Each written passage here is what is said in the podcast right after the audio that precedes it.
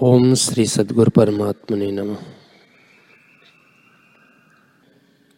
वशिष्ठ जी बोले, हे राम जी,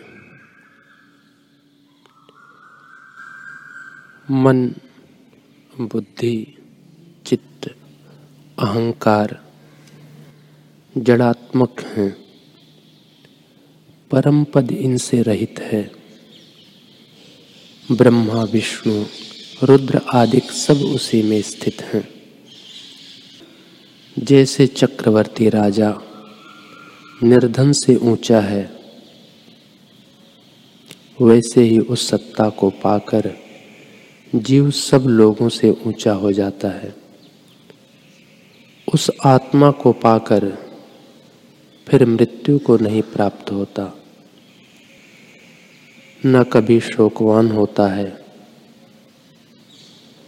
एक क्षण मात्र भी जो अप्रमादी होकर आत्मा को ज्यों का त्यों जानता है, वह संसार कलना को त्याग कर मुक्त होता है।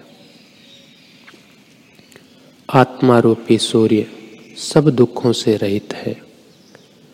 जो पुरुष निद्रा में होता है, वह सूक्ष्म वचनों से नहीं जागता, पर बड़े शब्द करने पर जल डालने से, जल डालने से जागता है। वैसे ही मैंने मेघ की तरह गरज कर तुम पर वचन रूपी जल की वर्षा की है। ज्ञान रूपी शीत ज्ञान रूपी शीतलता सहित ये वचन हैं।